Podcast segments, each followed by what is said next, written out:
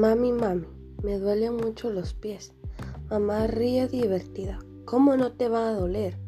¿Has mirado tus zapatos? Están puestos al revés. Pon el zapato en el suelo. Al lado pones tu pie. Si eres buena observadora, la forma del pie se ve. Mami, mami, me duelen mucho los dedos. Mamá ríe divertida. ¿Has mirado bien tus manos? Estos guantes son pequeños, ¿ves? No son de tu tamaño. Extiende el guante en la mesa. Abre a su lado tu mano. Si eres buena observadora, verás que son de tu hermano. Mami, mami, me duele mucho la pierna.